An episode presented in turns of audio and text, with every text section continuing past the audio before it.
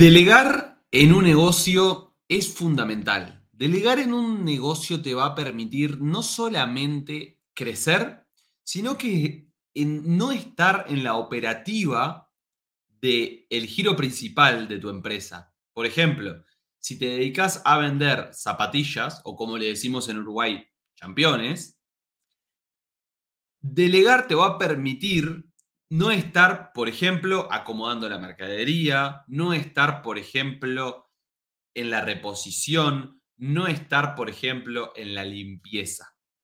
Delegar en el negocio no se trata de desentenderte de esa tarea, sino que se va mucho más allá. Y no se trata solamente de delegar por el hecho de decir, quiero tener más tiempo libre, no se trata de delegar solamente por el hecho de decir, no quiero hacer eso sino que delegar nos da la posibilidad de estar en áreas muchísimo más importantes del negocio o en áreas alineadas con nuestro verdadero talento. Bienvenidos a un nuevo podcast de Nacho Fernández, donde te ayudo, te acompaño en el camino de digitalizar tu negocio, vivir de tu pasión con el marketing digital. Comenzamos. El marketing digital y los negocios cambian día a día. No dejan de avanzar. Yo soy Nacho Fernández y estoy acá para mantenerte al tanto de todas las novedades y avances de esta industria. Te voy a estar acompañando en el camino de digitalizar tu negocio y poder vivir de lo que te gusta aplicando marketing digital. Y algo muy, muy importante que tengas en cuenta.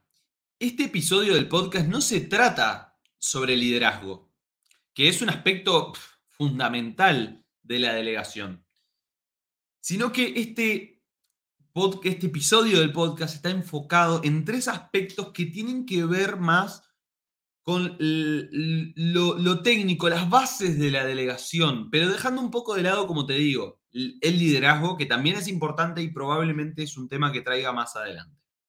Entonces, estos tres pilares que tienen que estar bien, bien presentes en cualquier proceso de delegación, desde mi punto de vista, son que ese proceso de delegación sea sistematizable, que sea relevante hacerlo y finalmente que sea financiable. Y vamos a ir punto por punto. En primer lugar, que este proceso de delegación sea sistematizable, o sea, todo proceso de delegación tiene que ser sistematizable. ¿Por qué?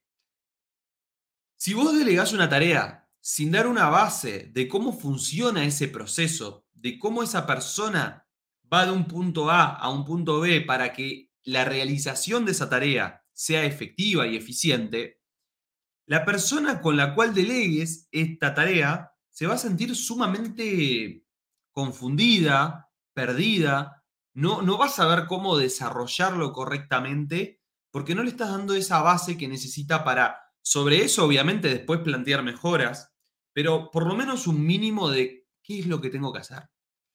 Por ejemplo, si vos contratás a un vendedor, en principio podrías pensar que, uff, listo, eh, mirá, tu tarea es conseguir nuevos clientes.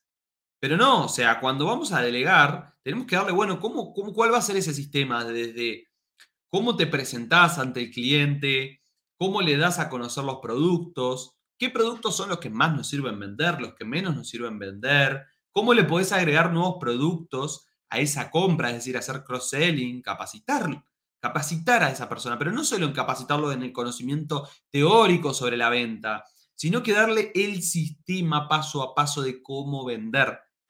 Y vos dirás, Nacho, pero si yo contrato a un vendedor profesional, va a saber vender. Sí, sabe vender desde el conocimiento teórico o porque trabajó en otra empresa, pero tu negocio seguramente tiene su propio sistema y tiene su, su eh, las cosas. ¿Se entiende? Y a eso me estoy enfocando. Es, tu negocio tiene su, su forma de hacer las cosas, que vos lo haces de manera intuitiva. Pero si vas a sumar a alguien al equipo, es necesario que le hagas ese proceso de onboarding, digamos, donde le digas cómo es ese proceso.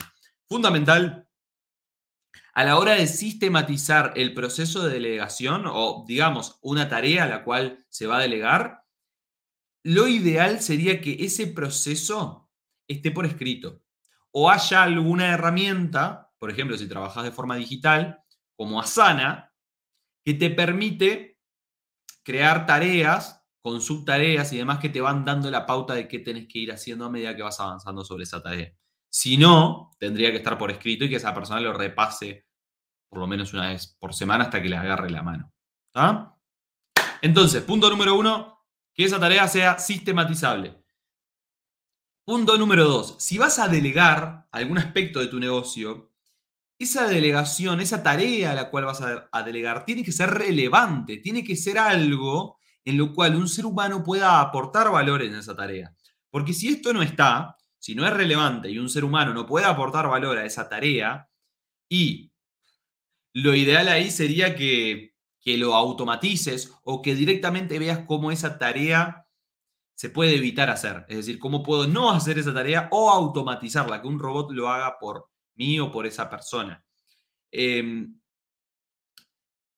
es muy importante este punto. Es muy importante que, que intentes buscarle la vuelta a este proceso de delegación y que pienses esto de, che, ¿esta tarea realmente es relevante delegarla? ¿O es un proceso, por ejemplo, que, que llevaría muy pocas horas a la semana? Porque ahí lo que puede llegar a pasar es si es, un, si es una tarea que lleva muy poco tiempo, tal vez la podés hacer, seguir haciendo vos hasta que lleve más tiempo, la podés delegar a otro integrante de tu equipo y agregársela a su rol, o finalmente automatizarla.